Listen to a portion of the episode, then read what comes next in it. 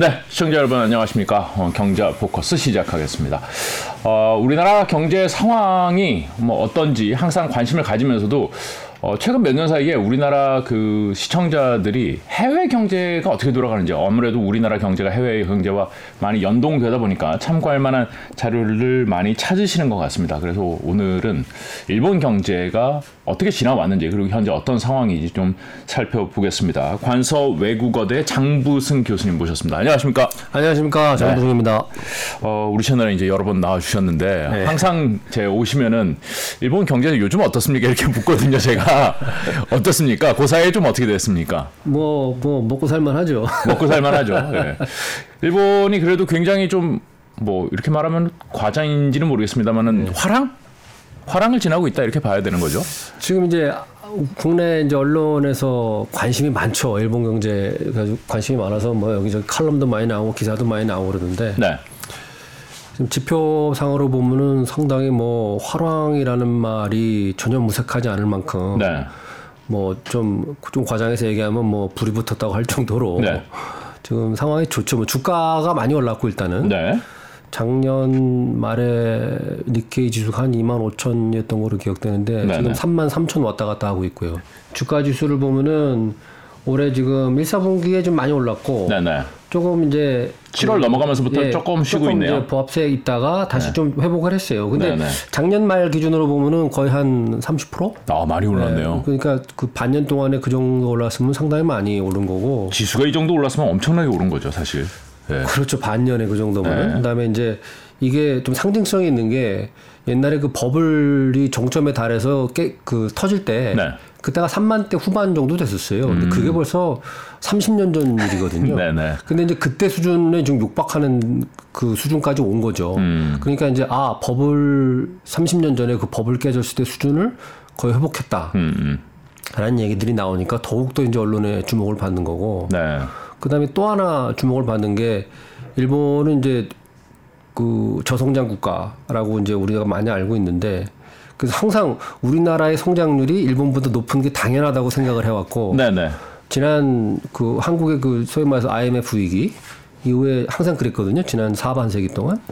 근데 올해 들어서 그 일본 경제 성장률이 지금 분기별로 나오는 통계들이 한국을 앞서기 시작했어요. 네, 지금 경제 성장률 그래프도 저희가 추이도 준비했는데요. 네.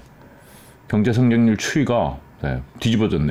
거의 두 배 가까이 되네요. 이제. 그렇죠. 지금 거기다가 2분기에는 열, 연율로 환산했을 때 지금 6% 성장했어요. 와. 이게 엄청난 거거든요. 네네. 연- 그러니까 이, 그 2분기 추세로 계속 가면은 6% 성장한다는 얘기인데 네. 물론 그렇게 되지 않을 것으로 지금 예상이 됩니다. 지금 하반기 가면 좀 약간 그 해외 수출 같은 게 좀 줄어 좀 이렇게 줄어들어 가지고 그렇게까지는 안 될 것 같지만은 지금 여러 연구기관들 일본 국내외 연구기관들이 내놓는 일본의 경제 성장률 올해 경제 성장률 저 예측치 네. 를 보면은 되게 우리나라에 대한 예측치보다 조금 높게 보는 데가 많거든요. 그렇죠. 그게 이 추세대로 계속 가면 다른 그 큰 변동이 없는 한 아마 올해 일본의 경제 성장률이 한국을 앞서게 될 거고 그렇게 되면 이건 지난 25년 동안 한 번도 없었던 일이고 네. 그다음에 일본의 경제 규모 자체가 우리 지금 뭐 아무리 많이 일본이 침체했다고 그러지만은 여전히 우리 두 배 반인데 그렇죠. 경제 성장률이 같다고 그래도 절대적으로 보면은 두 배 반이 많은 건데 그렇죠. 더 경제 성장률이 더 높으면 그거는 그만큼 절대적으로 보면은 차이가 크다는 얘기거든요. 네. 그러니까 전에 없던 일들이 벌어지고 있는 거죠. 그러니까 음. 야 일본 경제 왜 이러나 아, 싶어가지고 막 여기저기서 막 이제 관측들이 나오고 일본의 잃어버린 30년이 끝났다. 이제 일본 경제 어떻게 되는 거냐. 우리- 음. 우리랑은 이제 격차가 뭐 어떻게 되는 거냐 여러 가지 이제 전망들이 나오고 있는 거죠. 음, 일본 내에서는 어떻게 평가하나요? 일본 내에서는 놀랍게도 네. 별로 그렇게 뭐 팡파레를 울리거나 샴페인 터뜨리거나 하는 그런 분위기가 없습니다. 어 그래요? 주가가 이렇게 오르고 경제 성장률이 이렇게 오르면은 정권 차원에서 일단 엄청 홍보를 할 것 같고.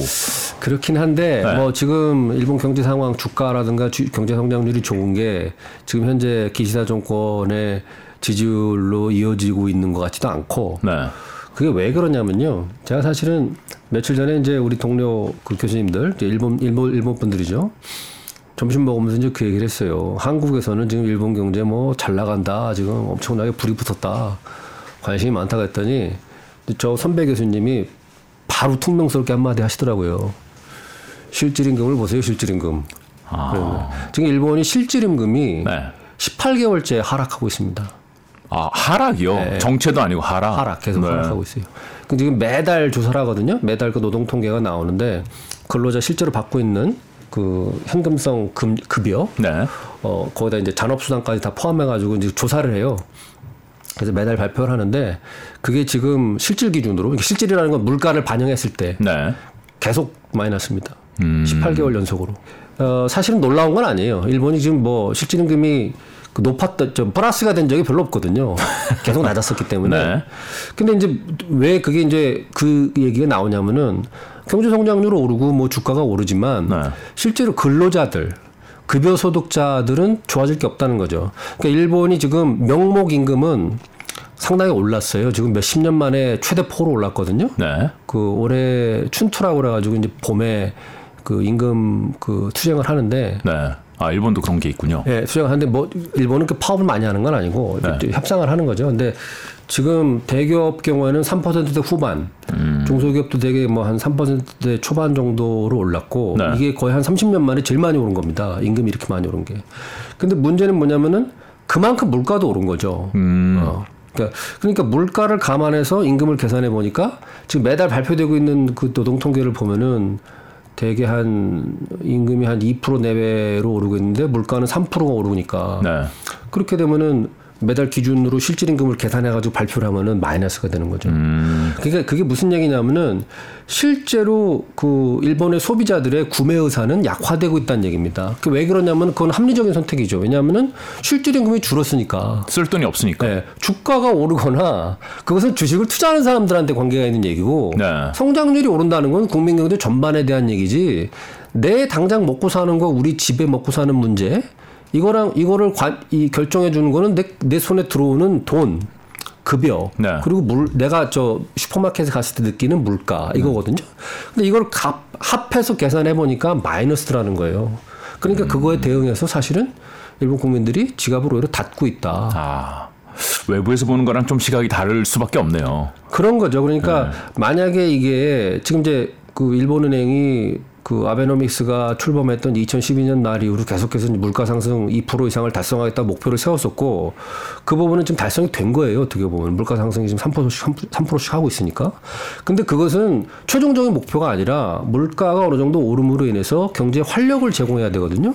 물가가 오르게 되면은 그만큼 뭐 그 물건 가격도 올라가고 기업의 채산성이 개선되고 그렇게 해서 임금이 올라가고 임금이 올라가면 소비도 늘어나서 전반적으로 어떤 선순환 구조, 네. 경제가 전반적으로 성장해 나가는 선순환 구조가 이루어져야 되는데 그게 안 되고 있는 거죠. 성장률은 올라가고 뭐 주가는 뭐 좋다고 그러는데 정작 실질 임금은 안 오르고 소비는 늘질 않으니까 사실은 아직까지 그런 뭐 지표가 뭐 좋다고는 하지만 일부 네. 거시 지표가 그게 전반적으로 일본 경제 전체의 성장을 이끌어낼 수 있는 선순환 구조를 만들어냈느냐라고 하면은 아직까지는 좀 이르다고 볼 수가 있는 거죠. 일단 뭐 헤드라인 GDP 같은 것들이 좋으니까 뭐 성과는 일단은 맞는 방향으로 가고 있다 이렇게 얘기할 수는 있지만 지금 뭐 실제 그 안에 아직은- 생활하는 분들은 그러니까 아직은 좀 일러요. 그러니까 뭐 성장률이 저 전혀 없이 좋아지고 네. 이건 분명히 좋은 징조입니다. 그다음에 뭐 주식 시장이 이렇게 뭐 화랑을 이루고 있다는 건 좋은 건데 그게 아직 뭐 일본 그 국민 경제 전반의 어떤 분위기 변화, 음. 아, 실질적인 변화를 이끌어내기엔 좀 이른 감이 있고 그다음에 주식 시장이 많이 오르고 있는 것도 사실은 원래 일본 사람들은 주식 투자를 거의 안 합니다. 그게 일본의 분위기거든요. 그러니까 이- 어, 일본 주식이 누가 사나요? 그러면은 그, 그 지금 다 해외 투자자들 들어와 사고 있는 거죠. 그 왜냐하면 지금 일본이 그 엔화가 막 엄청나게 내려가 있잖아요. 네, 네, 그러니까 네. 달러로 표시했을 때 일본 주식 가격이 많이 내려간 거죠. 아 그렇죠. 예, 예. 예. 저평가됐다고 판단되니까 그만큼 들어와서 사고 있는 것인데 네.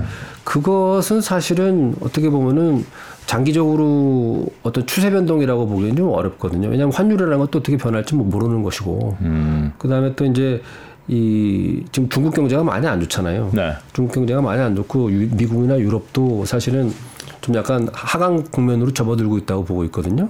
근데 그렇게 되면은 일본의 수출이라는 것도 지금 그 해외 경제에 영향을 받게 되니까 그 부분도 지금은 이제 엔저라서 좀 좋지만은 이 악화될 가능성이 좀 있는 거고. 그러니까 여러 측면에서 아직은 뭐랄까 좀 논쟁이 좀 지속되고 있는 것 같아요. 일본 내부적으로도 그러고 뭐 한국도 마찬가지인데 이게 과연 정말 일본 경제에 어떤 지난 30년과는 다른 새로운 어떤 장기적 추세 패턴을 이끌어낼 수 있을 것인가에 대해서는 아직은 뭐라고 단언하기는 좀 이르지 않나. 아, 그렇군요. 우리가 생각에는 와 일본은 진짜 이제 30년 전 동안 자다가 깨어났구나. 드디어 새로운 시대를 일본이 여는구나 이런 느낌인데 내, 아니, 내부에서는 그렇게까지 느끼지는 못하는 거군요. 일본 아직은. 국내에서는 그렇게까지 막 장밋빛으로 보는 무슨 기사나 칼럼이나 이런 논설은 거의 못 본 것 같아요. 아 그래요. 뭐 일본 뭐 전체적인 경제 얘기를 했습니다마는 사실 관심 있는 것 중에 하나가 일본의 이제 부동산 시장이거든요. 사실 잃어버린 30년의 시작은 어떻게 보면 부동산의 붕괴에서부터 시작이 됐는데 지금 일본 부동산은 어떤 상황인가요? 일본 부동산도 지금 우리 국내에서 대단히 관심을 많이 가지시더라고요. 왜냐면 우리나라도 일본처럼 이제 가는 건가 뭐 이렇게 생각하시는 분들도 있거든요. 그런데 어 신문 보니까 어 일본은 부동산이 오른다네. 그러니까 네. 이게 어떻게 된 일이냐 하면서 막 또 이제 엄청나게 관심을 가지시는 것 같은데 네. 그 작년에 일본 전국 그 평균 택지 가격 이 30년 만에 처음으로 올랐어요. 어, 일본이요. 예, 0.3% 정도 올랐는데 30년 만에 올랐어요. 그것도 놀랍네요, 진짜. 놀랍죠. 이게 30년 동안 내려갔다는 얘기잖아요. 그러니까요. 그러다가 이제 조금 올랐는데 사실은 뭐 그거는 뭐 그렇게 크게 놀랄만한 그 변화라고 생각되지는 않고 네. 사실은 지금 우리 국내에서 일본 부동산에 대한 관심을 주도하고 있는 것은 일본의 이제 도시 특히 이제 대도시 네. 도쿄, 오사카, 뭐 나고야 등의 도시 중심부에 있는 그 고급 주택, 네. 이른바 뭐 타워 만션이라고 하는 우리로 치면 이제 고층 아파트들이죠. 그런 그 일부 특정 지역의 특정 형태의 그 아파트 가격들 네. 그리고 좀 올라가는 양상을 보이고 있거든요. 그래서 그것이 아마 특히 좀 관심을 끌고 있는 것이 아닌가 뭐 그렇게 생각이 됩니다. 일본 부동산에 해외 투자자들이 많이 들어와 있나요? 지금 이제 어 해외 투자자들도 많이 들어와 있고요. 그다음에 이제 소위 말해서 일본 말로는 부유층이라고 그러는데 일본도 그 좀 이제 유동 유동 자산, 현금성 자산을 들고 있는 사람들이 있거든요. 네. 그런 사람들도 부동산 투자에 좀 나서고 있고 또 이제 급여 소득자 중에서도 power couple이라고 그래 가지고 그 부부 합산해서 연 소득이 1,400만 엔을 초과하는 사람들을 보통 일본에서는 power couple이라고 부릅니다. power couple. power couple 가지고 좀 고소득층이라고 보는데 네. 그런 사람들이 사실은 전혀 없이 상당히 그 적극적으로 그 주거용 그 맨션 음. 다 이제 우리나라에서는 아파트라고 그러는데 네. 일본에서는 맨션이라고 그러고 네. 우리나라에서는 저 일본에서는 아파트라고 하면 우리나라는 이제 저층 빌라 같은 뜻이에요. 아, 네. 그러니까 뜻이 좀 달라요. 근데 네, 네. 이제 그 우리나라에서는 보통 아파트라고 하는 그런 주택 형태에 대해서 그 여러 형태의 그, 그 투자들이 좀 이루어지고 있죠. 음. 그러면서 좀 가격이 올라가고 있는데, 근데 이것도 사실은 어떻게 네. 보면은 우리가 놀라지 않아도 될 거로 올라가고 있는 게 일본의 그 대도시 중심부에 있는 소위 말해서 고급 맨션 가격들, 네. 어, 하- 한국에서는 아파트라고 부르는 네. 우리나라로 치면 강남 3구 아파트네요. 그런 거예요. 그런 아파트 가격들은요, 작년 올해만 오른 게 아니에요. 아. 실제로 통계를 보면은 그 2005년도를 100으로 봤을 때 네. 지금 도쿄 시내 중심부에 있는 소위 말해서 저 고급 주택들 이런 데는 거의 다 두 배 이상 올랐습니다. 아. 그리고 리만 쇼크가 2008년에 오면서 그때 좀 내려갔거든요. 네. 근데 그러다가 다시 올라가기 시작하는 게 2012년도예요. 네. 그때 그 이제 아베노믹스가 시작 저, 저 자민당이 다시 재집권하면서 아베가 이제 총리로다가 재집권하고 그러면서 이제 소위 말해서 아베노믹스가 시작이 되지 않습니까? 그래서 2012년 이후로만 보면은 그것만 놓고 봐도 거의 한 두 배 정도 뛰었어요. 아, 전체 부동산 시장과 그 도시 중심가에 있는 고급 빌 고급 주택의 가격은 따로 움직였군요. 그러니까 네. 그게 사실은 우리가 그 일본 부동산 시장이라든가 네. 또 우리 어떤 부동산 시장의 미래를 볼때 네. 상당히 그 착각을 하는 것 중에 하나가 일본은 인구가 줄고 있다. 그러니까 실제로 일본은 한 지난 10여 년간 인- 인구가 계속 줄고 있거든요. 네, 네. 일본은 전국적으로 인구가 주니까 부동산 경기가 안 좋아질 것이다. 라는 얘기를 하는 거거든요. 음. 네네. 음. 근데 그거는 뭐 전반적으로 보면 맞는 얘기죠. 어, 실질적으로 뭐 부동산 시장이 좀 그 계속 계속 뭐 내려가는 추세였었고. 그러니까 우리나라도 이제 몇 년 전부터 인구가 줄기 시작했으니까 우리 부동산도 장기적으로는 일본처럼 될 것이다. 라는 이제 전망인데 그건 사실은 아, 하나만 보고 다른 다른 측면은 못 보는 거예요. 그러니까 네. 어떻게 보면은 맞는다고 볼 수도 있지만 장기적으로는 네.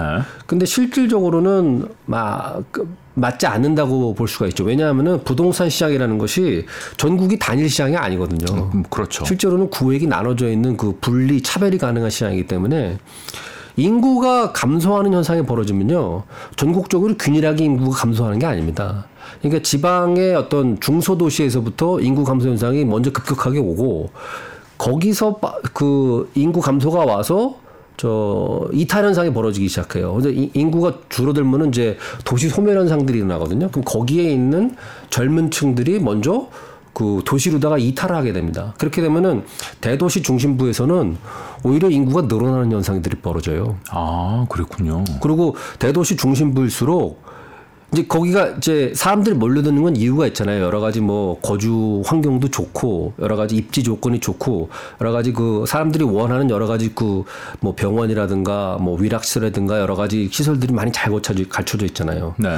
그거를 찾아서 사람들이 오히려 몰려드는데 문제는 도시 중심부의 면적이라는 것은 제한돼 있다는 거죠. 그렇죠. 그러니까 부동산의 공급량이 제한돼 있기 때문에 그런 상황에서 오히려 그런 도시 중심부의 부동산 가격은 기하급수적으로 더 올라가게 됩니다. 음, 일본이 그래 왔다는 말씀. 일본이 그렇다는 것이고 일본만 그런 게 아니라 지금 인구 감소를 겪고 있는 대부분의 나라들이 비슷해요. 그러니까 제가 과거에 이제 러시아에서 근무를 했었는데 러시아 그 극동 지방이라는 것도 인구가 줄고 있거든요.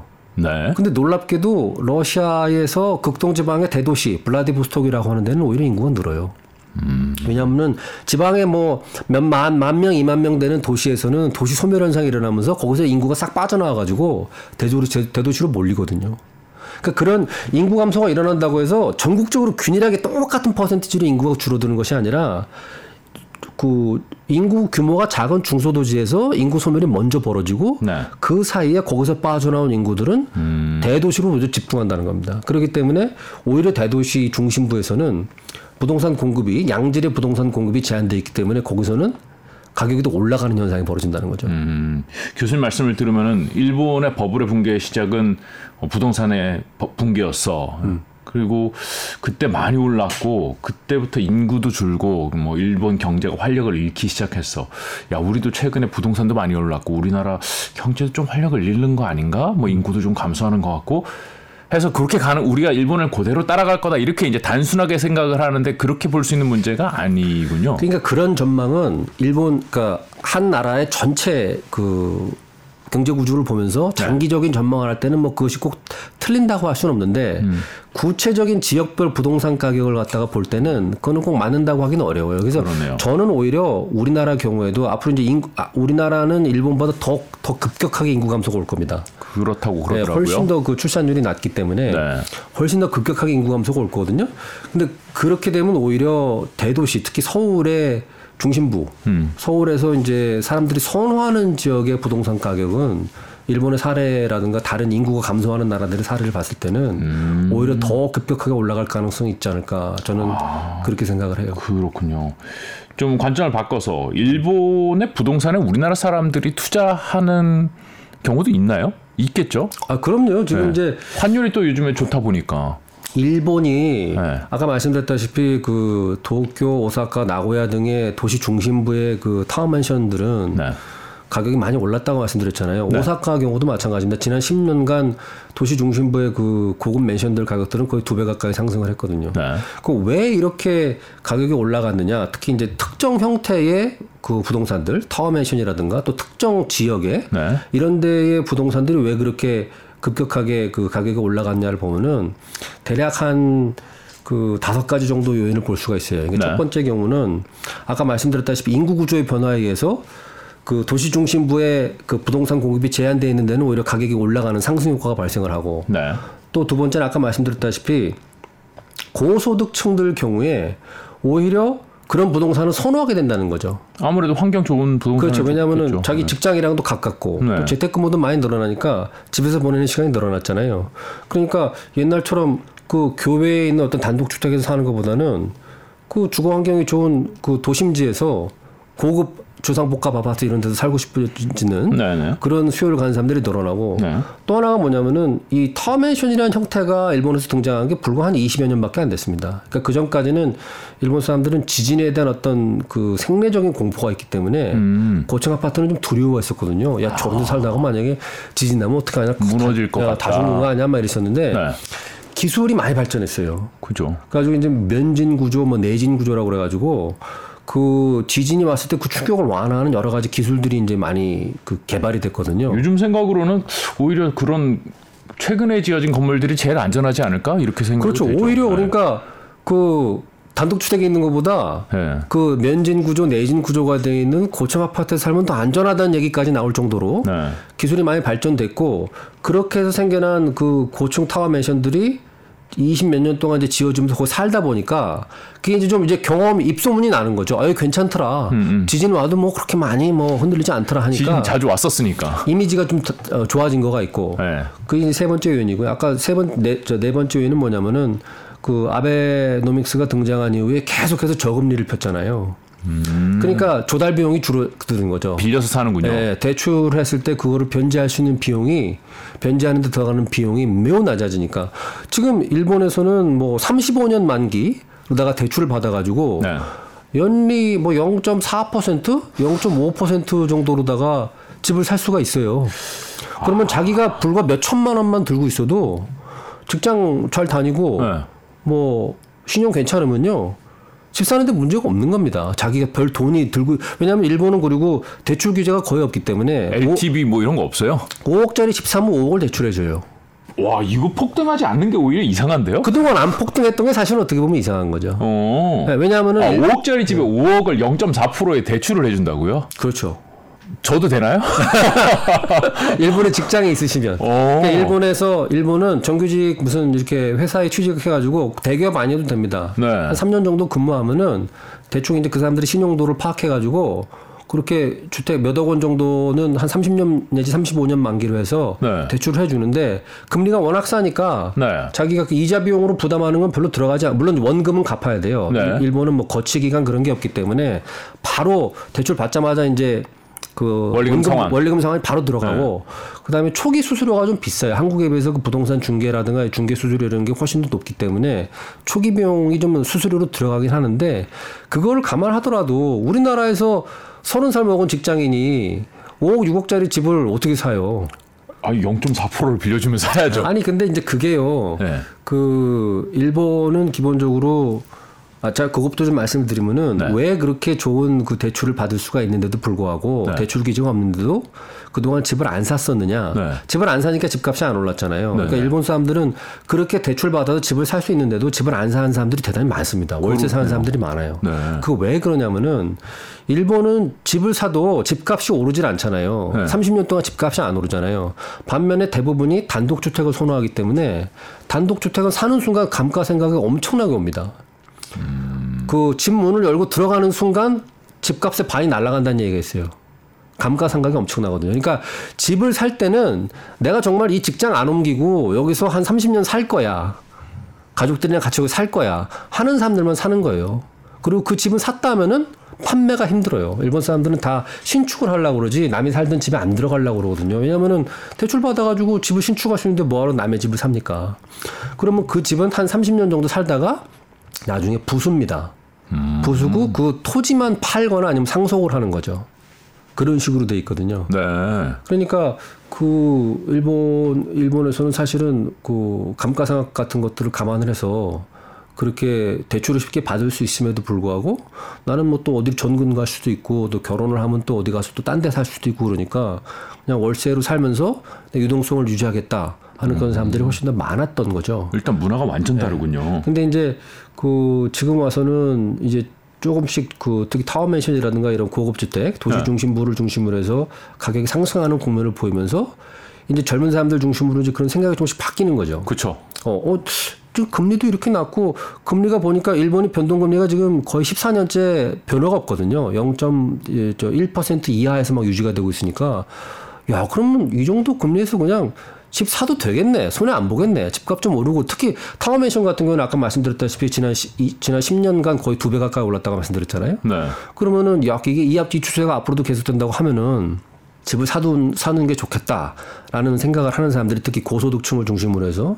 점점 늘고 있는 거죠. 그게 그게 잠깐 마- 말씀드렸던 그 네 번째 요인이고 네. 다섯 번째 요인은 환율이에요.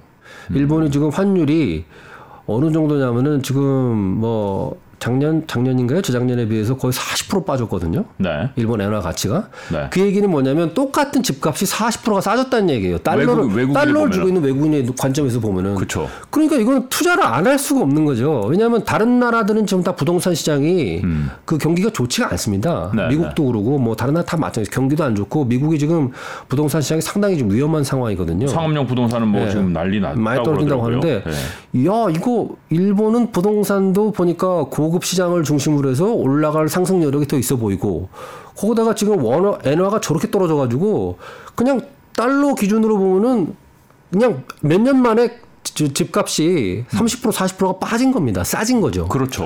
야 그럼 이거를 사야 되겠다는 생각하는 생각을 하는 사람들이 점점 느는 거죠. 외국에서는. 그러니까 우리나라뿐만 아니라 대만도 그렇고요, 중국도 그렇고 그러고요.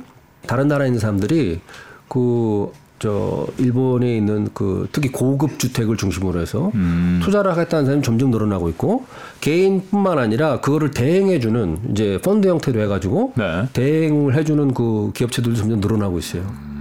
그 결국 환율 때문에 일본 자산이 전체적으로 부동산이든 주식이든 엄청 싸게 외국인들한테는 느껴질 수밖에 없는 상황이죠. 그렇죠. 지금 네. 환율 효과가 상당히 큽니다. 지금 뭐 지금 제 기억에 어 2018년인가요? 거의 한 110엔 전후였던 것 같은데 그게 지금 몇 년 만에 지금 거의 150엔 가까이까지 지금 엔화 가치가 떨어졌으니까 네.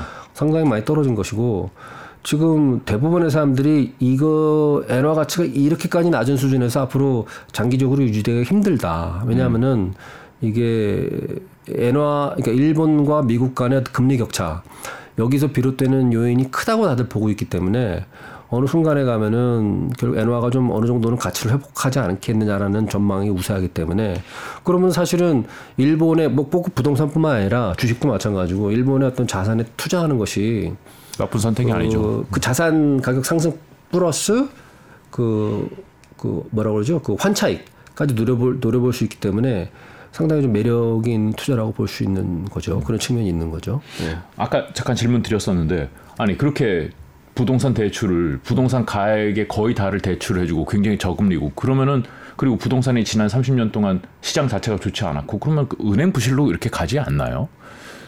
제가 하나 재밌는 거 하나 말씀드릴까요? 네. 그 5억짜리 부동산 사면 5억 대출해 준다고 말씀드렸잖아요. 네. 사실은 5억보다 더 해줍니다. 왜냐하면 아까 말씀드렸다시피 5억짜리 집을 사면은 한 천만 원, 이천만 원은 부동산 수수료가 나와요. 그렇죠. 우리나라도 뭐 취등록세 이런 거 하면은 세금도 네. 나오고 부동산 중개 수수료 나오고 그렇죠. 그것도 대출해 줍니다.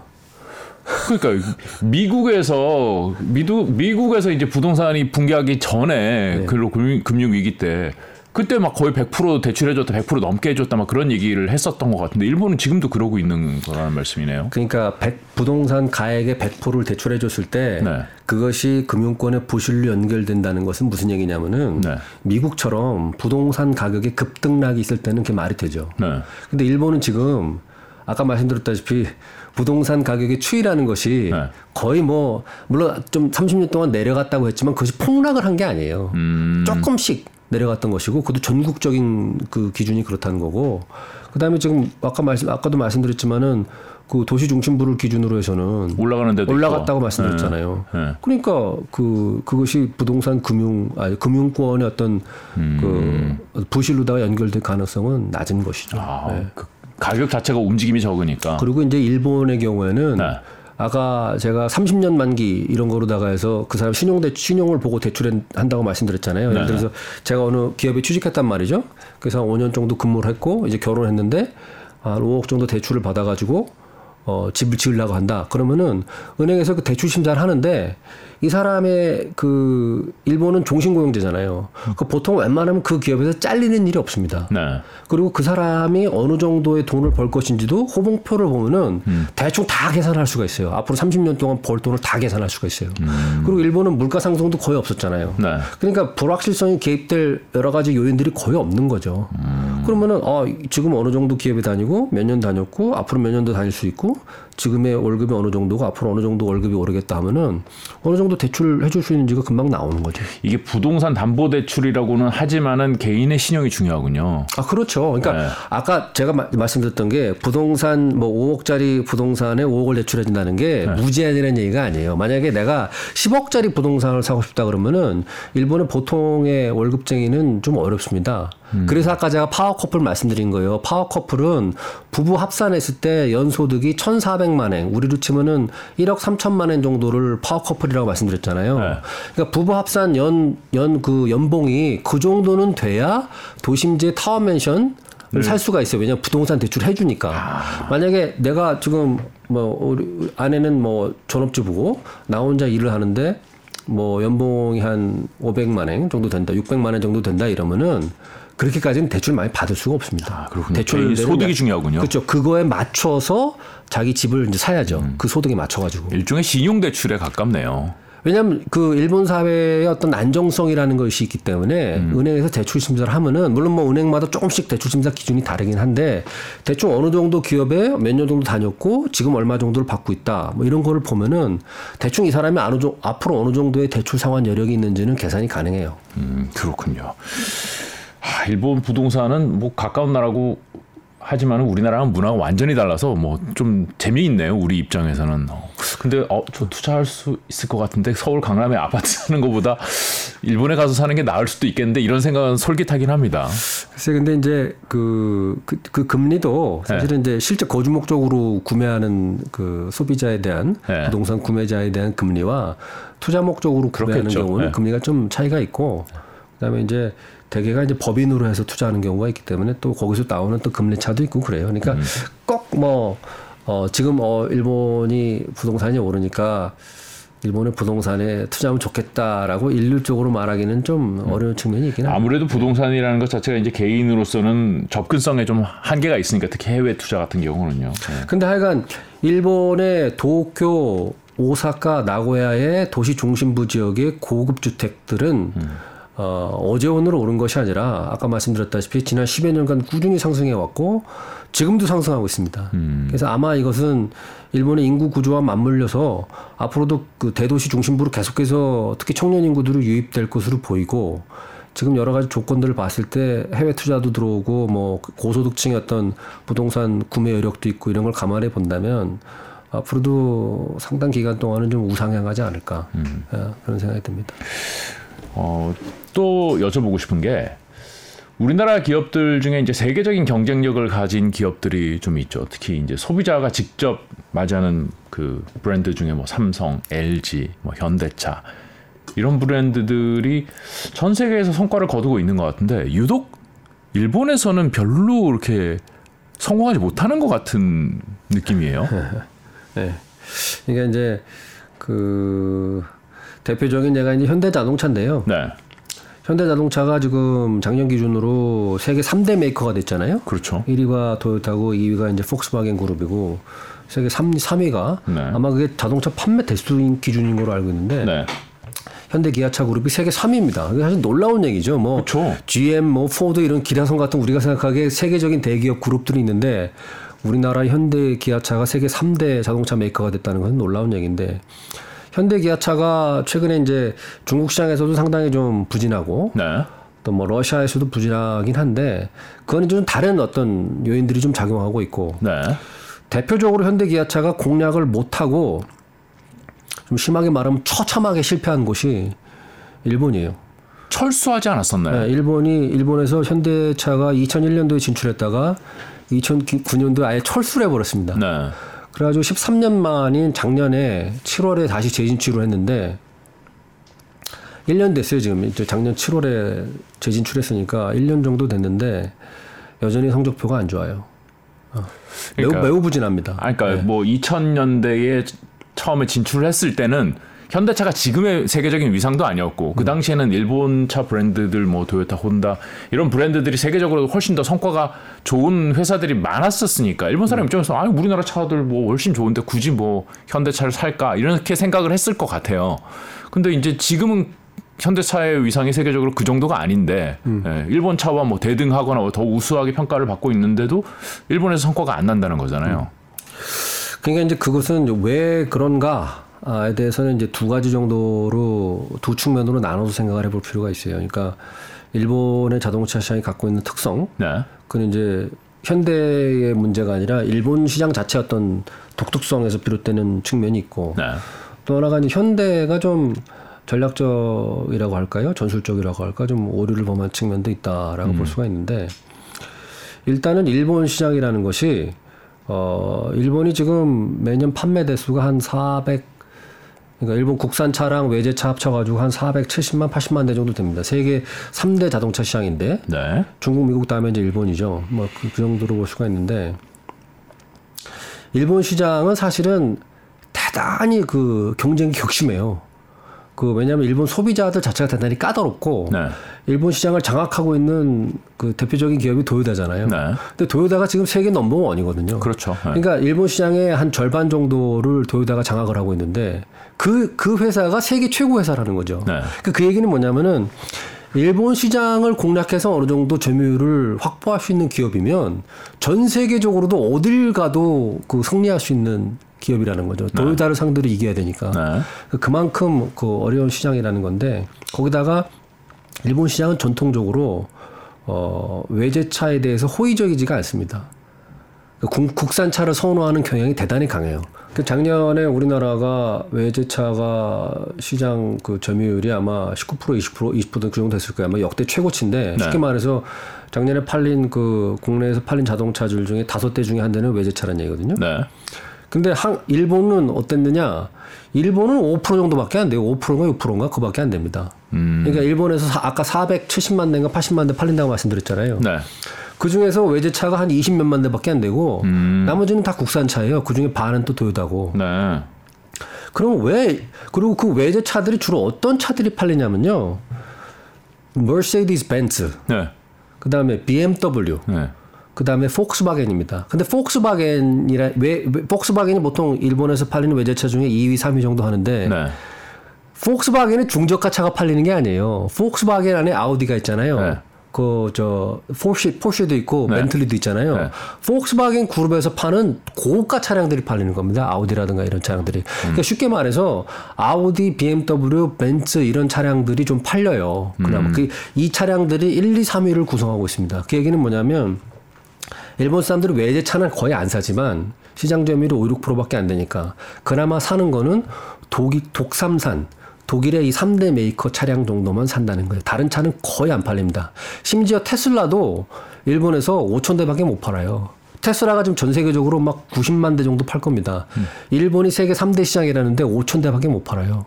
전기차를 안 타는 건 아니고. 전기차 그러니까 일본 사람들이요. 저 작, 작년까지만 해도 전기차 판, 판매가 거의 없었어요. 네. 근데 어, 재작년까지만 해도 근데 작년 들어서 조금씩 늘기 시작했는데 네. 일본에서 발- 잘 팔리는 전기차들은 네. 전기차인데 소형차가 잘 팔립니다. 음. 그러니까 저 닛산의 사쿠라라든가 뭐 리프라든가 이런 차들은 불티나게 팔리거든요. 네. 근데 그런 차들은 아마 한국에 갖다 놓으면 안 타려고 거예요. 사람들이 차가 너무 작아가지고. 아, 경차보다도 작나요? 일본은 그 전기차만 그런 게 아니라 그 내연기관 차 경우에도 소형차가 많이 팔려요. 소형차가 거의 열, 일본에서 팔리는 차량 10대 중에 4대는 소형차, 소형차입니다. 네. 소형차가 제일 많이 팔리는 시장이 아마 일본일 거예요. 그러니까 일본은 그 세제 면에서도 소형차에게 되게 유리한 세제가 형성돼 있고 도로라든가 주차라든가 환경을 봐도 소형차가 대단히 유리하거든요. 소형차를 구매하는 것이. 그리고 일본에서 말하는 경차라는 것은 우리로 치면은 경차가 아니에요. 우리나라에서 얘기하는 경차는 일본 가면 경차가 못 돼요. 경차 기준이 너무 작기 때문에 네. 우리나라에서 말하는 경차는 일본 가면은 경차 축에 끼지를 못해요. 아. 큰차 소리 듣습니다. 아, 그래요? 꽤 크네 이런 소리 들을 정도예요. 그만큼 일본은 소형차 위주로 시장이 많이 형성이 돼 있다는 거죠. 음. 그러니까 좀 그 시장의 구조가 많이 다르다고 볼 수가 있고 시장 특성이 좀 독특하다. 네. 그리고 일본은 이제서야 좀 이제 전기차 시장이 형성이 되고 있는데 그나마도 대단히 시장이 작아. 일본이 아마 작년에 팔린 전기차가 아까 470만 대 정도 팔렸다고 했잖아요. 네. 한 7만 대 팔렸어요. 음. 정말 정말 안 팔리는 겁니다. 일본 사람들은 여전히 내연기관차에 대한 사랑이 아주 대단히 강하거든요. 그러니까 이게 지금 일본 일본 그 자동차 시장의 특성이란 말이죠. 네. 근데 제가 이제 일본 시장 말고 그 현대차의 전략에 대해서 좀 말씀드릴게요. 작년에 7월에 현대자동차가 일본 시장을 공략하겠다고 지금 재진출했을 때 네. 뭐를 어떤 차를 들고 나왔느냐? 아이오닉을 들고 나왔어요. 전기차. 예, 물론 뭐 넥소도 있는데 그거는 마- 많이 안 팔리고 아이오닉을 들고 나왔. 그러니까 아이오닉에 자신이 있었던 거죠. 전기차에 자신이 있- 있었고 네. 그거를 이 딜러샵을 통해서 판매하는 게 아니라 온라인을 통해서 판매하겠다고 아주 용기 있게 나선 거죠. 네. 근데 보통 일본 소비자들이 꼼꼼하기 때문에 와서 차를 실물을 보고 사거든요. 음. 그러니까 온라인에서 특히나 전기차인데 일본에서 아까 전기차 인기 없다고 말씀드렸잖아요. 이게 별로 사람들 많이 사지도 않는 전기차를 온라인만 보고 산다? 돈을 낸다? 그게 사실은 제가 보기엔 별로 주요할 만한 전략이 아니었고 그 다음에 아까 말씀드렸다시피 그 일본 사람도 소형차를 좋아하는데 네. 아이오닉 5가 좀 포지셔닝이 애매해요. 그러니까 작은 차는 아니죠. 네. 그러니까 아까 그 전기차 7만 대 팔렸는데 그 중에 한 반 정도가 닛산 사쿠라는 리, 닛산 리프거든요. 네. 근데 얘들은 아주 작은 차입니다. 그리고 가격도 닛산 사쿠라가 300만 원대 전후인가 그보다 좀 낮을 거예요. 그다음에 네. 리프 같은 게 400만 원대 정도인데 아이오닉은 400만 원대 후반에서 출발하거든요. 네. 그러면은 테슬라랑 경쟁해야 돼요. 테슬라랑. 테슬라는 또 작년에 가격을 대폭 낮췄습니다. 네. 네. 그, 그, 저, 일본, 미국 본토에서 가져오는 게 아니라 상해에서 가져오는 거로 해가지고 가격을 대폭 낮췄거든요. 운송비를 낮추고. 그러면은, 당장, 일본 사람들 머릿속에서 브랜드 파가 어디가 좋겠어요. 일단 테슬, 전기차의 대명사로 테슬라가 있는데. 네. 그럼 아이오닉은 소형차 시장을 공략을 못하고, 그 고가 시장에, 전기차 시장에서 테슬라랑 경쟁을 해야 된다는 거죠. 네. 네. 네. 거기다가 지금 판매망도 없고 온라인도 다 판다. 그러니까 이게 과연 성공할 만한 전략이었냐라는 생각이 드는 거예요. 그래가지고 지난 1년간 몇 대 팔았냐? 음. 아이오닉이 700대 팔았어요. 외제차 그 네. 7만 대 팔렸는데 네. 1% 1% 먹은 겁니다. 1%. 예. 테슬라가 5천 대 팔렸는데 네. 물론 그 테슬라도 어떻게 보면은 테슬라 본사 입장에서 보면 죽을 쓰는 거예요. 그렇죠. 자기들이 전 세계에서 90만 대 파는데 일본에서 그 이렇게 큰 시장인데. 네, 이렇게 큰 시장인데 네. 5천 대 파냐 그러면 테슬라도 죽을 쓰는데 현대는 그거밖에 못 팔았어요. 도요다를 이긴다는 거는 쉬운 게 아니에요. 음. 그뭐 세계 시장에서도 그렇고 일본 국내 시장에서도 마찬가지고 도요다에 대한 그 신뢰가 아주 확고하기 때문에 일본 그쵸. 소비자들 네. 사이에서 네. 그러면은 아 도요다는 저기는 너무 중원을 차지하고 있고 너무 저 실력이 세니까 좀 다른 사람들을 다른 시장을 공략해야 됐다고 하면은 소형차 시장을 노려야죠. 그러니까 일본에서도 뭐 닛산이라든가 뭐 혼다라든가 이런 데는 소형차 시장 해가지고 도요다를 좀 피하고 있거든요. 네. 도요다랑의 싸움에서 그 소형 시장에서 지금 성공을 하고 있거든요. 네, 네. 그럼 그렇게 해야 되는데 그럼 지금 현대차가 작은 차를 들고 왔었어야죠. 근데 그렇게 하려면은 설계부터 시작해가지고 생산 라인부터 시작해서 많이 전환을 해야 됩니다. 거의 막대한 그랬겠죠. 비용이 네. 들어가요. 근데 일본 시장이 크다고 하지만 결국 뭐 400만 대, 500만 대 시장인데 그거를 공략하기 위해서 설계를 새로 하고 생산 라인을 바꾼다? 이건 쉽지 않은 선택이죠. 음. 그러면 세 번째 선택은 뭐냐? 고가 시장. 벤츠와 BMW를 상대로 싸워야 돼요. 일본 국내 그것도 쉽지 시장에서. 않죠. 야, 이건 또 만만치 않죠. 그쵸. 예, 기, 기존의 브랜드 파워도 있고 소비자의 애착도 애착도라는 것도 있고 그리고 벤츠라든가 BMW는 또 나름대로 역사가 있기 때문에 수리를 위한 네트워크, 판매망 이런 것들이 나름대로 지금 강고하게 형성이 돼 있습니다. 그러니까 그걸 뚫고 들어가는 것도 이게 쉬운 게 아니죠. 그래요. 아니 뭐 현대차야 뭐 그렇다 치는데 그 스마트폰도 안 팔리잖아요. 삼성 갤럭시는 어 최근 많이 좋아졌어요. 아, 그게 많이 좋아진 건가요? 작년에 그 일본 시장에서 시장 점유율이 number two가 네. 갤럭시입니다. 어 그래요? 예. 근데 number two라는 게 네. 큰 의미가 없는 게 number one이 어디냐? 아이폰. 애플 아이폰인데 네. 56%예요. 그럼 number two인 갤럭시가 몇 프로냐? 음. 네. 10%입니다. 어. 그리고 number three가 샤프인데 거기도 10%예요. 그러니까 거의 비슷해요. 아. 그다음에 뭐 소니 있고 뭐 군소 군소 이렇게 자- 작은 다른 업체들 뭐 대만 뭐 중국 이런 데 해가지고 네, 네. 구글 픽셀 이런 데 해가지고 한 25%. 음. 그러니까 일본 아니 일본의 그, 그 스마트폰 시장이라는 거는 사실상 한 60% 가까이를 애플 아이폰이 장악을 하고 있고 나머지를 갤럭시, 뭐 샤프, 소니, 뭐 구글 픽셀, 기타 뭐 중국인은 업체들이 나눠 먹고 있는 형국이라고 볼 수가 있는데 샤프 스마트폰이 있는지 지금 처음 갤럭시가 알았습니다. 그래도 2018년까지는 상당히 죽을 썼죠. 그 처음에 아마 2010년대 처음에 진출했을 때 한 20%까지 치고 올라가셨는데 2018년에는 5%까지 떨어졌다가 지금 많이 회복을 한 겁니다. 많이 회복을 해서 지금 그 10%가 넘어서서 샤프를 아, 간발의 차를 제치고 지금 number two 자리를 차지했거든요. 네. 근데 일본은 지금 자동차 시장과는 다르게 일본 국산 업체들도 역시 마찬가지로 죽을 쓰고 있어요. 그러네요. 왜냐면 애플이 좀 너무 세기 때문에 거기는 아예 생태계가 다르니까 뭐. 그렇죠. 예. 그러면은 거기서 어떻게 그 점유율을 확대할 것이냐 두 가지 선택이 있는데 애플을 상대로 권곤일척의 승부를 할 거냐 중간에 나가서 네. 아니면은 다른 어- 그 소규모 업체들과 싸울 것이냐 네. 지금까지 갤럭시는 후자를 선택해 왔습니다. 왜냐하면은 애플 아이폰은 고가 마켓을 장악하고 있어요. 그러니까 애플의 그 여러 가지 모델들이 있는데 비싼 것들 있잖아요. 대부분이 비싼 것들을 많이 삽니다. 그렇죠. 아이폰 중에서도 좀 싼 그 아이폰 SE 있잖아요.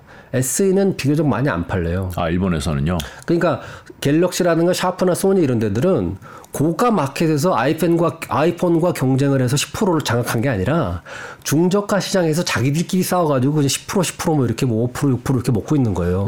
갤럭시 역시 거기서 피 튀기는 투쟁을 해가지고 그나마 지금 간발의 차례 2위까지 올라온 거거든요. 근데 여기서 그런 식으로 중저가 시장 계속 공략해가지고는 이거는 더 이상은 확장성이 없는 거죠. 그러면 앞으로 여기서 더 확장을 하려면 아이폰의 고가 제품들을 상대로 일본에서 싸워야 되는 거죠. 근데 그거는 아마 제 생각에는 아, 쉽지 않은 싸움이 될 거다. 왜냐하면 지금 아이폰은 그 통신회사들과 다 연결해가지고 네. 그, 그 전화, 저 통신 플랜 들과 연계가 돼 있어요. 그러니까 그, 저 기기만 따로 사는 게 아니라 그 전화를 가입을 할 때 뭐, 뭐, 뭐, 뭐 2년 약정, 3년 약정을 하면 그렇죠. 뭐 우리나라도 무료로 줍니다. 뭐. 이런 거 있잖아요. 네네. 그래가지고 일본의 3대 통신사랑 다 그런 식으로 다 연계를 해가지고 들어가는데 네. 갤럭시는 그냥 기기만 따로 파는 음. 식으로 해가지고 지금 접근을 하고 있거든요. 음. 근데 결국 그렇게 해가지고는 일본 시장에서 아이폰의 아성을 뛰어넘는다는 것이 아 좀좀 어려운 작업이 되지 않을까 뭐 그렇게 생각을 하고 있는데 지금 뭐 갤럭시에서 내놓고 있는 일본 시장 공략 플랜들을 보면은 앞으로 우리는 고가 시장에서 아이폰과 당당히 맞서겠다 아, 이런 식으로 얘기를 하고 있고 우리 국내 시장에서는 어, 삼성이 뭐 3분의 2, 아이폰이 3분의 1 정도로 지금 장악을 하고 있으니까 네. 만약에 그 전략이 성공을 한다면 우리 국내 시장에서 그런 것처럼 일본에서도 갤럭시가 좀 약진을 할 수 있지 않을까 생각이 드는데 과연 글쎄 어떻게 될지 그 전략이 성공할지 좀 두고 봐야죠. 네. 이게 일본이 사실 우리 가까이 있으면서 이제 굉장히 큰 시장이잖아요. 우리 이제 이제까지 중국에 장사하느라고 사실 일본을 잘 보지를 못했고 그리고 일본의 성과내기 워낙 어려운 상황이니까 그런데 이제 중국 시장에 점점 저희가 우리의 그 텃밭이 아닐 수도 있겠다라는 생각이 좀 강해지면서 일본도 이렇게 돌아보게 되는데 아 일본은 진짜 쉬운 시장이 아니네요. 예, 고급화가 일단 확실히 되지 않으면은 성과를 낼 수가 저는 없네요. 오히려 이렇게 네. 생각을 해요. 그러니까 일본 자동차 시장이 대단히 벽이 높다고 하지만 네. 사실은 벤츠, BMW, 네. 아우디 이런 데를 보면 상당히 선전하고 있는 거거든요. 그렇죠. 네. 그리고 애플 아이폰도 일본 사람들 입장에서 보면은 외- 외제 아닙니까? 그렇죠. 근데 외제가 들어와서 사실은 시장의 3분의 그 아, 10분의 6 정도를 장악을 해버린 거거든요. 네. 그러니까 사실은 일본 사람들이 외제라고 해서 뭐 그냥 처음부터 차별하거나 이런 거는 아니고 외제라고 해도 마음에 들면 쓴다 이거죠. 예를 들어서 그 제가 지난번에도 말씀드렸던 것 같은데 우리 그, 그 뭐라고 그러죠? SNS. 네. 이렇게 저 주고받는 거 애플리케이션. 카카오톡. 일본에서는 라인이 다 장악을 하고 있잖아요. 네, 네, 네. 근데 라인도 초창기 생각해 보면 일본 이제 사- 사실은 뭐 라인이 외, 외, 외 국인지 뭐 국산인지도 일본 사람들 헷갈려 하는 정지 지경인데 라인도 처음에는 외국제 애플리케이션이었죠. 그렇죠. 네. 근데 지금은 일, 일본의 그 이 뭐라 그러죠 그그 SNS 시장을 완전 히 장악해 버렸잖아요. 그러니까 우리가 아 일본은 워낙에 외국에 대해서 배타적이고 저 진입 장벽이 높다라고 지레 겁먹을 필요는 없을 것 같아요. 우리가 전략을 잘 세워서 그 틈새 시장을 잘 뚫고 일본 사람들이 원하는 바에 맞는 그 물건과 서비스를 공급할 수 있다면 우리도 충분히 해볼 수 있지 않을까 저는 생각- 그런 생각이 들어요. 그러니까 이 결국은 우리 하기 나름이 아닌가. 네, 저는 그런 생각을 좀 해봅니다. 그렇네요. 네. 어, 오늘 장부승 교수님 모시고 일본 얘기를 쭉 들어봤습니다. 그래도 외부에서 보기에는 일본의 경제가 최근에 활력이 좀 많이 돌고 있고 그래서 야 어, 일본 괜찮아지면 우리도 좀 온풍이 이렇게 넘어올려나라는 생각이 들기도 하지만 또 내부에서는 그렇게만 보고 있는 건 아닌 것 같다는 생각을 하게 되네요. 우리 대표 기업들이 일본에서 좀 앞으로 더 좋은 성과를 냈으면 좋겠다라는 생각도 함께 해봤습니다. 오늘 말씀 여기까지 듣겠습니다. 고맙습니다. 네, 감사합니다.